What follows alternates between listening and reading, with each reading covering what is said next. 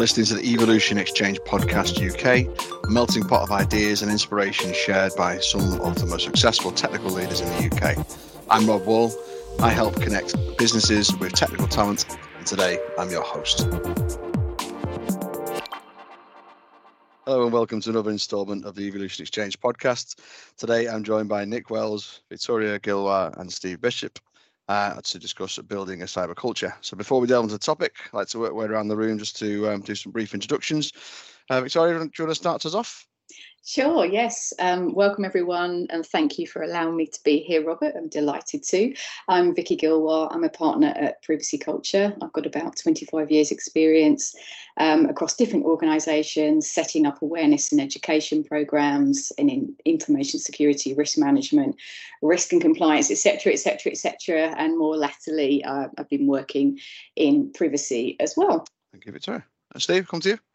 Yeah, Steve Bishop. So I currently work for Wipro as a client security lead, security partner. So uh, effectively, the, the, bridge between sales and delivery.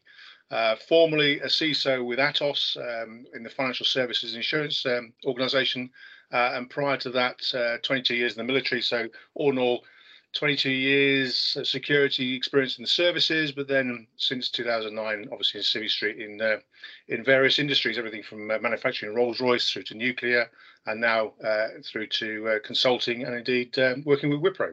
Thank you, Steve. And finally, Nick. Yeah, hi. Thanks for having me. Uh, my name's uh, Nick Wells. I'm currently Director of Information Security for Clear Channel International, a digital out of home uh, advertising uh, company. Uh, I've got around, well, not as many years in the army as or in the military as Stephen. I only did 10. I didn't do my full 22, but uh, uh, left there and went straight into the IT uh, security industry. So around you know 25, 30 years uh, experience in that area. Fantastic, thank you. Uh, so now we're all introduced. Um, we'll move on to the topic of focus. Um, so you all sent me questions on building a cyber culture. Uh, as usual, I work around the room and uh, read those questions to you guys and give you each an opportunity to give a bit of context behind the questions, but also, um, you know, give your take on the situation. So um, we'll start with Steve. Um, so, Steve, your question was um, what should the sphere of influence in building a cyber culture look like, and does it extend past your um, organizational boundaries? Do you want to give some context behind that? Yeah, so I suppose uh, as security practitioners uh, and privacy specialists, we always have our own motives in order of uh, influencing cultural change and, and the requirement demands of that cultural change. I think it's quite easy for us to articulate why we need that to be a focus for the business but you know the challenges that we probably have faced in the past, and certainly I've challenged, uh, had faced in the past, is that making that motive resonate beyond the security or privacy uh, space into the wider business and context is rather challenging. So again, I just would like to see what other people's views and opinions are on how they've achieved that that cultural change uh, and maintained their own motives as well as uh, broadening and and, and providing um, benefits to others. Okay, great. Thank you, Steve. And we'll come to you, Victoria. Absolutely. Yeah, I think it's a great question, isn't it? What does it actually look like? and when is it finished? I think that's the question I get answered asked so often. How do I know when it's actually done? Um, I think the answer to that is it's not. I mean, I think as, as security professionals, we know that the program is ongoing and that extends to awareness, education, and training if you're going to achieve behavioural change and indeed start to look at embedding a security culture. And I think it's often quite difficult, isn't it, for people to, to understand what we mean by culture, what do we mean by behaviour. And interestingly, we were talking earlier um, about both uh, Nick and, and Robert travelling and the culture that we see um, in some European countries where they're taking their children out and they're having dinner late at night. And that's how it feels, isn't it? It's like it's really inclusive. It feels really inclusive. It feels really open. And when I sort of talk about culture and, and what does good look like in terms of a cultural change, that's what we really want to aim for, isn't it? Some inclusivity. We want people to feel confident in speaking up if they see something that isn't right. They want to know where to go. And that takes a lot of work a lot of connectivity, a lot of engagement across the business at all different levels. So there's a real action plan um, to begin with in terms of your stakeholder engagement. And, and I don't just mean your senior leaders, um, I mean actually having conversations with people on the ground about how they think and feel about security. What do they even know? And how do they like to be? Communicated with? How do they like to be educated? Because we hear about, um, oh, we have to make it fun, we have to make it monthly, we have to do this, we have to do that. But actually, people want information in the context of what they're actually doing and they want timely and relevant information that really works for them.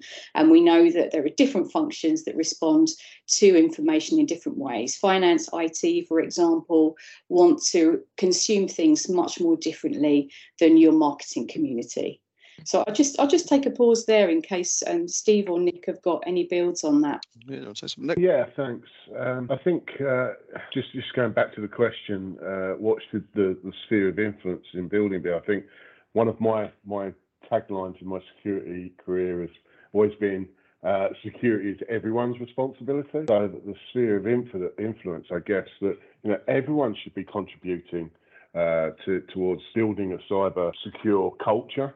Um, you know, and I think the way that I look at it is, you know, again, the second part of the question, does it does that extend beyond your organisational boundary? When I try and, and build a, a campaign for security awareness, I try and make it relevant in both the personal life as well as the professional life. Because the, the more useful it is to them in their personal life, it becomes habit, and habits, uh, you know, form, uh, and they transfer into the into the professional life as well. So I think um, the, the sphere of influence is everyone should be involved in building it. And yes, it should extend beyond the uh, the organisational boundaries in its relevance.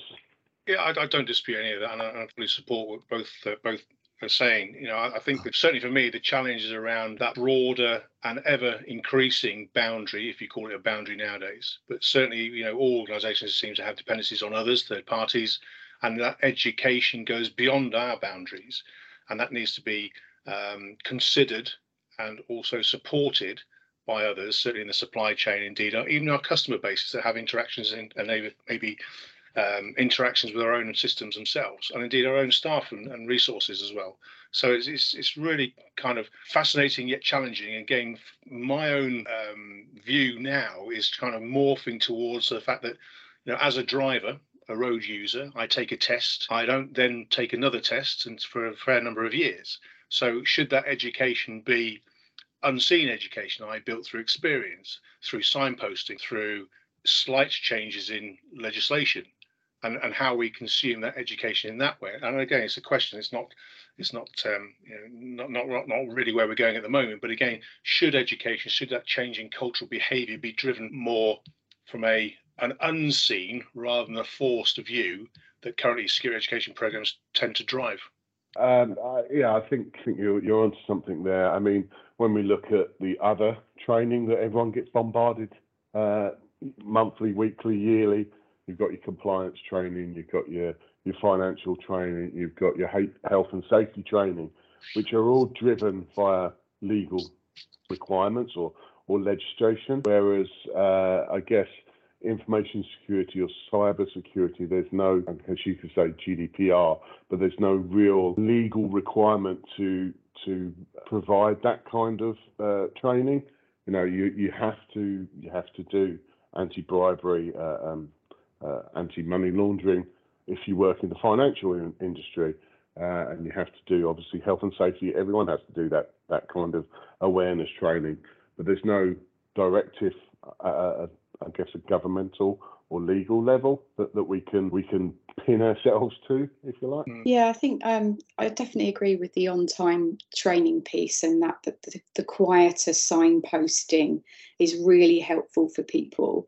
Um, you, you, we need some kind of compliance check, um, and I think you know companies are trying to make that compliance check as painless as possible. To Nick's point around you know everything that people have to do monthly and annually, so trying to cut that down, making it succinct, uh, making it a refresher with a test as far as possible. So if you've done it last year and you passed with flying colours and you can answer quickly ten questions, then then make it do that. Um, and at least if your regulators are then coming in, um, and in financial services, some of them actually do require you to complete phishing simulation training as well, then at least you can see that people have been um, trained as they understand training to be, but actually changing, influencing, and making sure that behaviour is as you would like it to be, um, and embedding that security culture, as, as Steve mentioned, um, where we have some opportunities for signposting, for example, where you've got um, clients on email um, that advise you that you oh are you sure you're sending this email externally? Did you mean to do that? Did it was it supposed to be internal that's always helpful. If you are doing good phishing simulation training i know there's a lot of controversy around whether it's good or not um, but some of the ones that i've seen um, actually give some signposting on specific emails about things that people should have spotted rather than telling them off. And that's always helpful. Um, what's going to be helpful to people at the time, um, relevant to current threats and relevant to the way that they're actually working, particularly now that hybrid working is such a thing.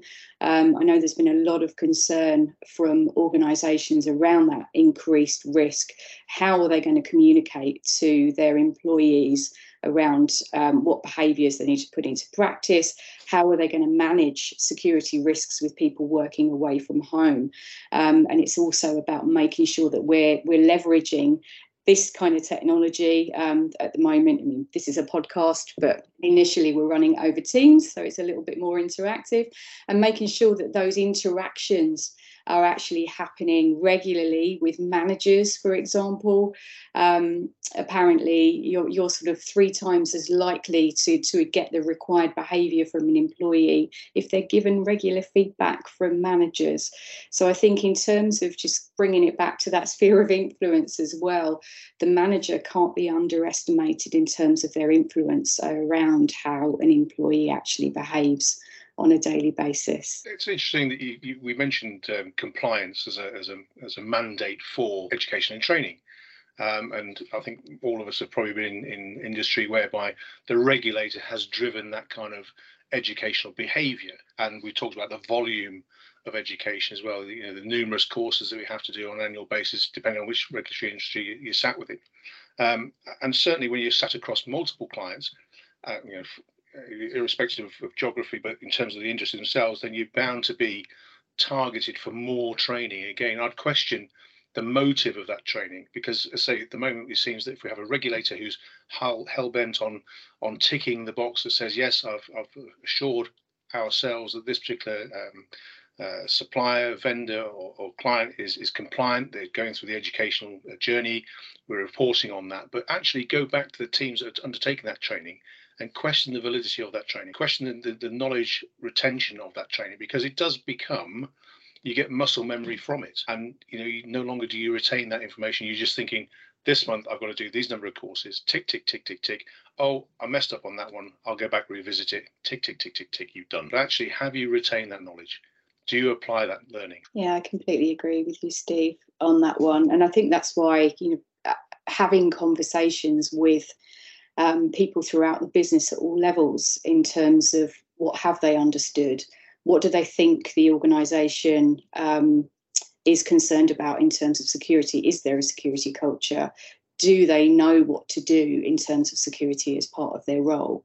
Um, so if, if that that happens regularly either through surveys or ideally through close workshops then you can make sure that you're changing up the training, how the training is delivered, even what's it, what's included in it, um, and the other intervention opportunities that you have to train people, like we mentioned earlier, around the signposting as part of daily operations. That becomes so important. I think the compliance piece, until we find another way, and this is the challenge I always have. I'm sure you guys do as well um, of actually confirming these people have been trained, which is very different to are they behaving in the way that we want them to behave, right? But have they been trained? Right now, it's yes, I've got the training record to say that I've got 100% completion.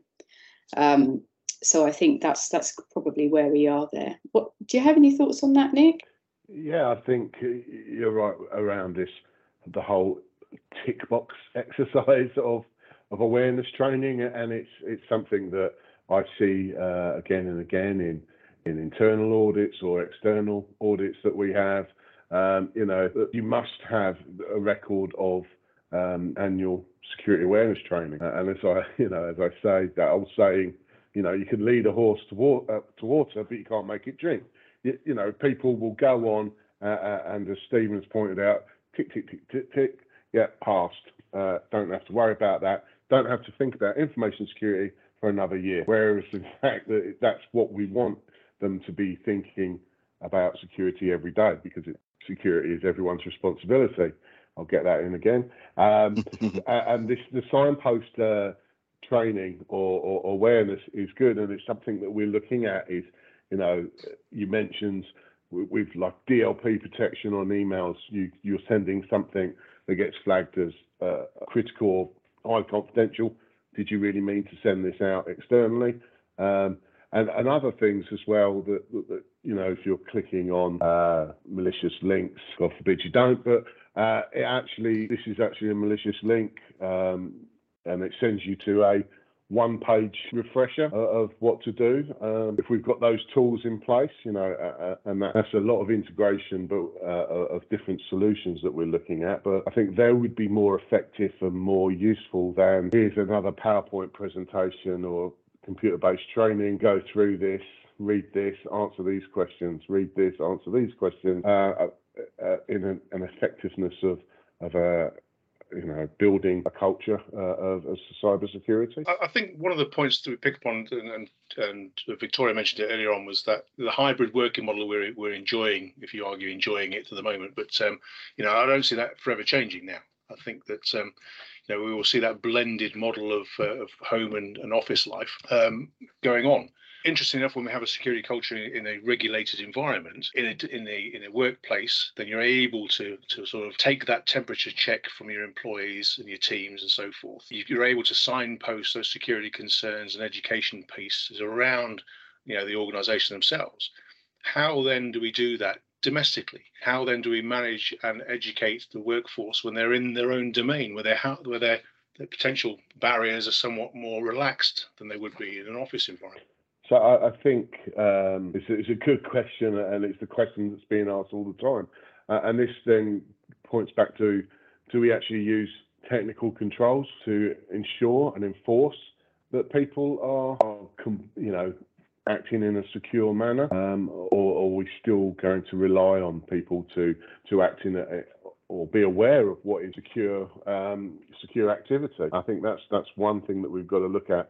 But then you have to balance, the, you know, it's the old adage of balancing security against usability.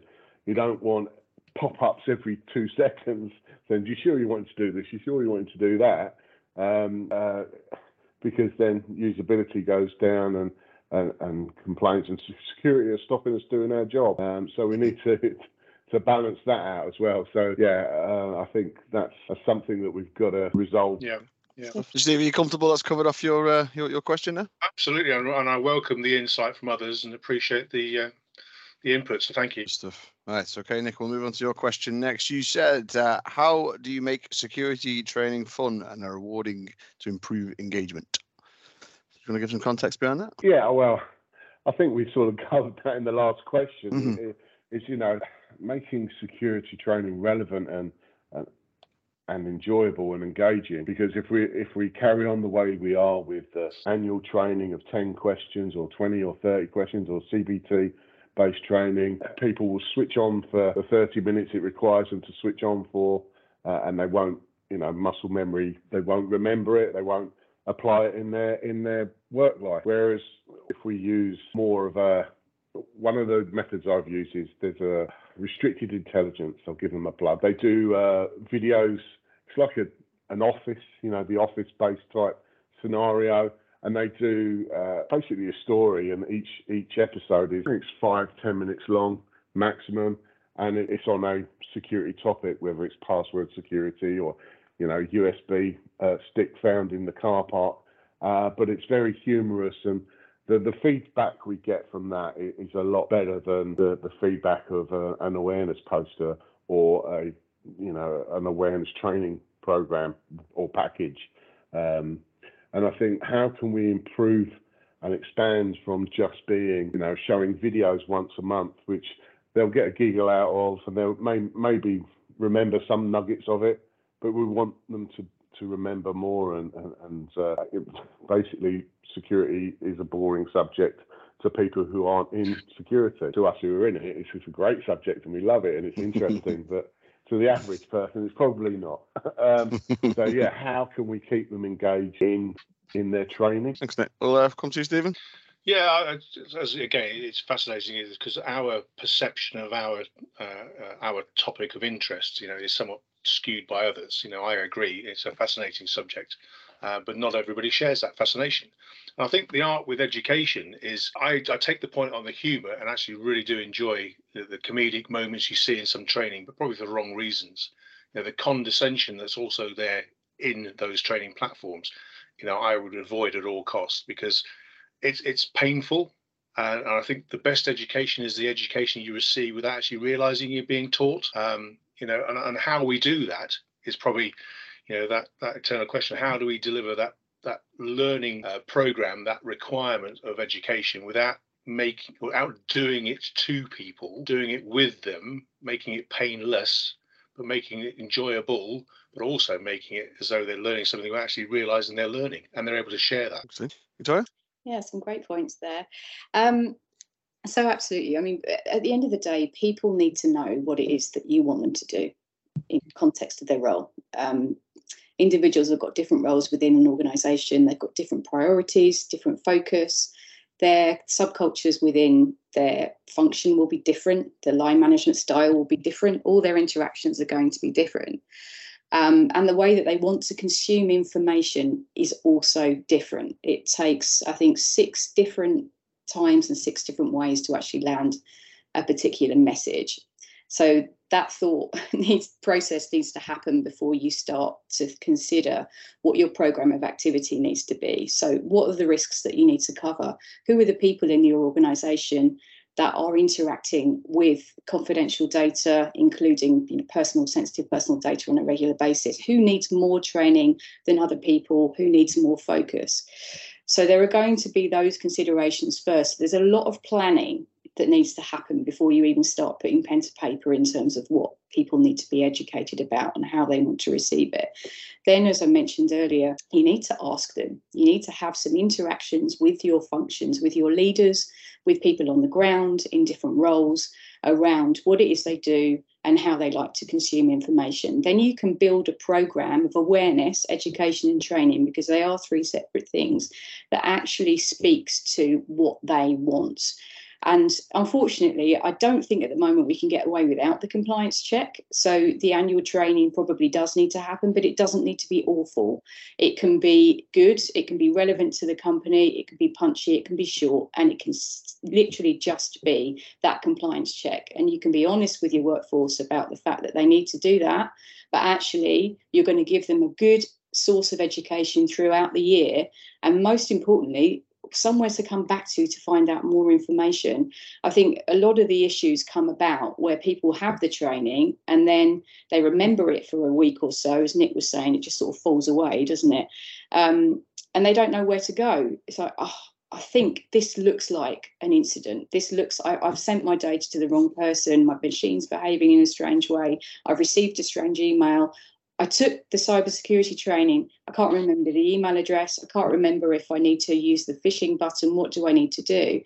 So it's where do they go for more information and that quietly advertising that regularly. So if you are publishing articles about about threats that are relevant to your business that make sense for people on your intranet, underline it with remember if you see anything strange, report it to the team in this way. And over time, people will pick it up. I mean, in the past, I think we've seen campaigns of awareness education and training that have not been based on on the context of the business or the risks that the security team are facing or the plans that they have to implement great bits of technology all of that stuff needs to go in the mix so that everything people are getting is in the context of what the business the security team are doing at the time and the external threats that are coming in, then things start to make sense to them.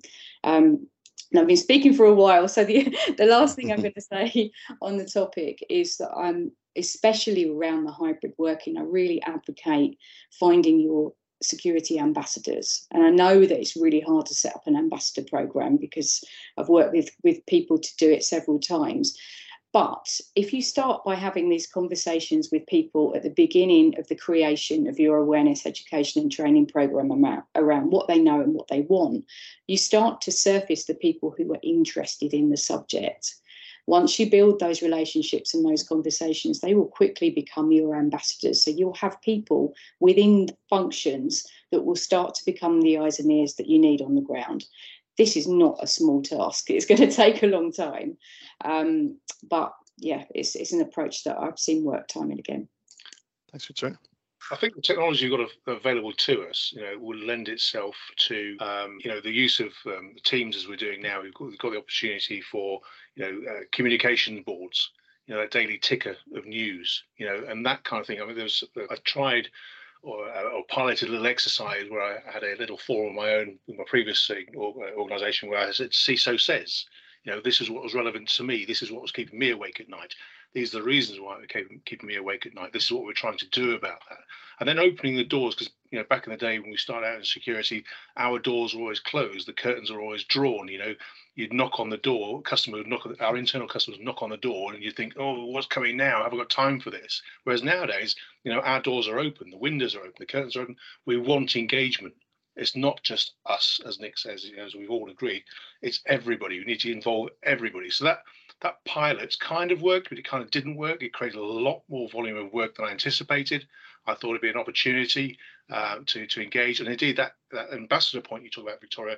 You know, had I had that thought of the ambassador program, maybe I could have offset some of that risk in terms of increased workload by engaging with that population and getting them to do some of that piece as well. And I think that's a good takeaway for me is that if I'm getting the opportunity again, that's certainly a piece that I'd consider. I love to see you said idea as well. I really do. I think that's great.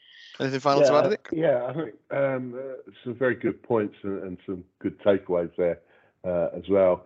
Um, but you, what other tools can we use? I mean, there, there was this phase of gamification uh, or rewarding people to you know, Cyber Security Month in November, as, as we know, is in November. And you know, one of my previous roles, we had you know a weekly competition, and I crack the crack the cryptob, cryptography, crypto, cryptography um, competition. You know, a picture of a desk. What's wrong with this desk? And we give away prizes, uh, you know, randomly to to people who entered that and that did drive up a lot of, uh, of engagement for that month for the obvious reason. People want shiny things at the end of it. Um, is that is that still a valid way of getting getting people engaged in that? Uh, and does it work long term, or is it just again November halfway through December when everyone's concentrating on Christmas party, everyone's forgot forgot it. I think that's a really good point. You know, that the reward system. I think rewarding people is important, but I think we try and reward people at the wrong time. Like we talk about November being that month of security awareness. You know, for, for me, it's about you know the induction process, having that physical face at the induction process, giving those people the identity of who do I come to, who knows about the subject matter, who's how and who do I engage but having that opportunity to be right up front and center when it comes to the induction, I think is really integral to any kind of cultural uh, behavioral change. And indeed, that ongoing visibility of the security and the data privacy teams helps then, you know, answer the, the, the, the, the your colleagues' question of who do I go to? Who do I see? Give a face to those those those those operations. Definitely, I agree with both of those points. Um, Nick, to, to, your original point around um, Cybersecurity Awareness Month, I think it's a great opportunity to drive awareness and for the security team to come together and have fun, um, because you tend to go to the people that uh, can create great um, hacking demos and they love it. So all the faces that are usually behind the desk or sitting at home come together. So I definitely advocate carrying on those events. Um, in terms of a piece of engagement, but the inductions, I totally agree. It's the best time to get an employee hooked in. They've got no other pressures from the organisation. They're not sucked into a project or politics or anything. So, perfect time to let them know where to go, who to contact if they've got any queries or questions, I think, around security. In terms of other tools to use, Nick, I think I kind of go back to having those conversations with people within the business to start with before you start your program. How do they like to receive information? So it might be that that there are things in the organization that are working really well that you've seen. So, or internal communications um, communicating with you on a channel that's working particularly well. For example, um, I've seen some really great uh, C-level podcasts that are going out and, and lower level podcasts in organizations as well. Um, sort of virtual coffees that people are having, that people are loving. You mentioned your restricted intelligence, sort of building that into, into a campaign and then measuring success in conjunction with internal comms. Those things really work but your audience will tell you if you go if you go out and get some very and a very lightweight engagement with people in different functions and actually ask them hey you know if if i'm going to give you a message about security how do you want to receive it? Do you want me to to send you um, a two minute video do you prefer to read an article over coffee in the morning? I'm one of those people. I get up you know five in the morning and i and i read articles over coffee. I really enjoy consuming information that way. By the time it gets to the evening though i'm, I'm definitely up for watching the short videos to get my information. So i think it really does depend on the audience. And it's what are your messages? What do you want to tell people? And then find out how they like to receive it and if you're getting that engagement again, going back to, you know, you've got your ambassadors. So ask those people to then promote your messages for you as well and continually gather feedback from them. Did it work? Yeah, we've tried it. You asked us to do it in a two minute video. Did it work? We, we sent out an intranet article. Did that work? Um, everyone tries to avoid the all hands email, um, but um, you know, town halls, you know, are are leaders already planning their town halls? Normally they are. They are. Um, is there a big, change that's happening in the organisation where you can hook in a security message? Anything that's already happening that you can leverage is always a good one as well. Um, so yeah, just a few thoughts there. That covered your point, Nick. Did you, any anything further to add? No, no. There's some great, uh, great food for thought there to, to take away. Thank you. Good stuff. Good stuff. Okay, well, uh, Victoria, we'll come over to your question now, which was, uh, what does a good cybersecurity culture look like? Give some context. Yeah, I think you know, and we've we've, we've discussed a lot of it, haven't we, here today already? But I think I go back to um, it's almost what it feels like as much as what it looks like.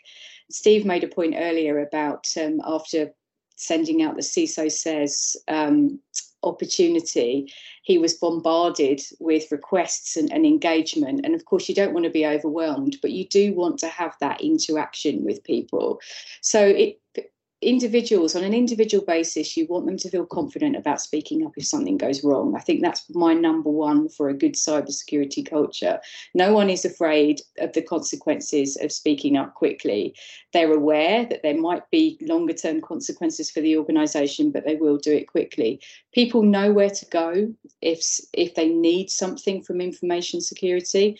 You're getting regular interactions um, someone says to me, "Well, does it mean that my dashboard is all green and you know I've got no incidents, nothing's happening?" I said, "Would be quite worried probably if that was the case, because maybe people don't know where to go to to report incidents. So you you should still expect incidents to be coming through. That that isn't going to stop but they're, they're going to feel supported, they're going to feel included, people will be talking to you, you will be getting that engagement, although it, it can be overwhelming, back to what Steve said.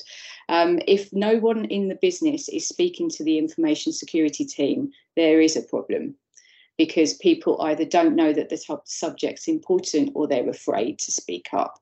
So there's going to be a lot of engagement, a lot of interaction, um, and you're going to notice good behaviours in terms of people talking to you about and surfacing particular risks.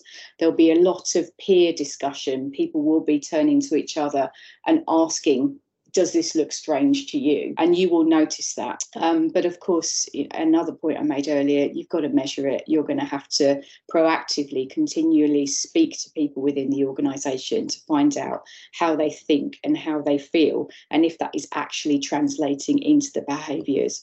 Um, and and Nick, you know, the, the tools that are in use to to measure and monitor what's happening will correlate, won't they, with with the behaviours that you're surfacing from those conversations as well. Thanks, Victoria. Welcome to you, Stephen.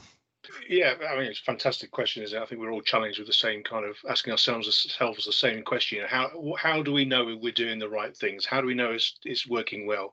And again, it's the points you make. It's about the feedback. It's about the safe environment for employees and, and colleagues to be able to speak freely and, and having face to face interactions with those security practitioners themselves and validating their understanding and validating their, their own perceptions. I think one of the things that you know I was certainly conscious of when I when I started the CISO SAYS piece was I didn't plan for the success. I saw it as a means to to um, to start the journey, but I hadn't you know envisaged the pace of that journey. And I suppose really to, to build a successful culture, and indeed that program needs to to be planned and baked into a plan that is supported, bought into, not just by you and the team that's delivering it, but by the wider team, the wider colleagues and organisations themselves. So that safe environment allows people to speak freely without fear. Uh, and indeed, you know, the old adage of no noise is good noise. Well, actually, that's to the contrary, as you say. It's not the right thing. We want to hear we need to hear. We need to hear the hum of the organisation, the business, and its needs, and validate their needs, as you say, on a continuous basis to make sure that we're hitting the mark. And when we're not hitting the mark, be open and honest to say we haven't got all the answers. Help us, and that, I suppose, for me, is is is, is how we'd measure that what good culture should look like.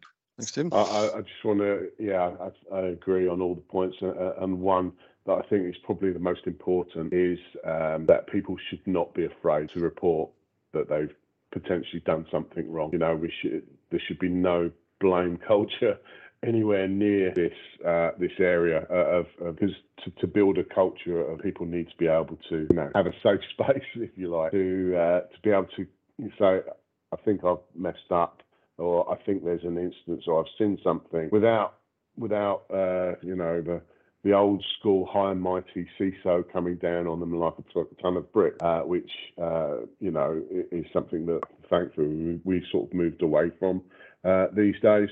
Uh, and I think, as uh, Stephen mentioned, having a very open and approachable security team, you know, not having the doors closed and the, the screens covered with, you know, the dashboards covered like some kind of uh, CIA operations center, which we're, we're really not. Uh, I think uh, having a much more open um, and approachable face to security is really key to to having that good culture. Anything further to add there, Victoria? No, I think that was that was spot on as well. Yeah. I think we need, we need to get away from that that that um, let's say that that blame culture, uh, whether it's implied or otherwise wise. And I think that's really kind of key. I mean, we probably all had, you know, our first bad boss experience, and that, that sticks with you, and, and, you try to not emulate uh, those behaviours as you as you grow within this particular industry. And I certainly have, have learned from my previous leadership, uh, both good and bad, and hopefully taken forward the, the good elements, but being conscious of the bad elements, so that I can always measure myself and indeed the team, so that we don't emulate that kind of behaviour. That we do absolutely provide an opportunity for our colleagues uh, friends in organisations as well as the organisations themselves and third parties and, and, customers where we can speak freely. I think that's that's probably for, for me the most important element of that is to be seen to be human. Yeah, definitely. Fantastic. Yeah, I think uh, uh, another good indicator of having that a good cyber security culture is that uh, you know security is not left to the last moment when you know the, the business has implemented a new solution or a new whiz bang toy and then they think, oh, we better get security in right at the end, and then it's like security says no. You know, it's if you're if you're being involved from the uh, inception of, of a project or a big program or project or transformation program, uh, and and that's when you know that you know you've got a good security culture within within your teams. Yeah, I think that's a really great point, Nick, isn't it? Building security in early and that the knowledge that building security in early will actually be an opportunity rather than feeling like a blocker at the end. Definitely. One other area that I, I considered, and indeed uh, we we enjoyed, was secondment, bringing people into the security team. Certainly, the graduate programs, you know, the, the sort of the, the, younger generation, if you will, and and across the diversity of the organisation as well. So it doesn't matter if you're in finance or, or whatever element of business you're in, come and experience some time, even if it's a couple of days or a day know, come and see us, come and spend some time with us, come and see what our lives are like, and indeed for us to see what their lives are like as well. So when we talked about tooling on earlier on the conversation, Nick. You know, you know what tools are available to us. Well, let's look at the organisation. What tools do they use? What do they need? You know, and when it comes to the to the, the, the design principles, security, architectural design principles, they may make sense to us, but they may not make sense to the business. And it's that conversation that we need to have. I think that's a fantastic idea. Uh, yeah, uh, come and come and yeah, come and live a day the life in our shoes, uh, and exactly vice versa, going out and understanding the impact of the tools and the processes and the controls we we put in place or we think should be in place. What is that actually having? Uh, what impact is that actually having on their way of working? Is it? You know, is it is it again the balance between usability and security? We need to ensure that we understand uh, what that impact is. Absolutely, absolutely, yeah. Fantastic. Okay, and uh, I think that's covered off the uh, the questions we've had from uh, from the panel so far.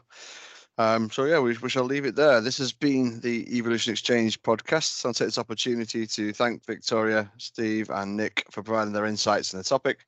Uh, thank you for listening. If you would like to get involved in up and coming podcasts, please reach out to me on LinkedIn or on my emails, robert.wall at evolutionjobs.co.uk, and we will see you next time.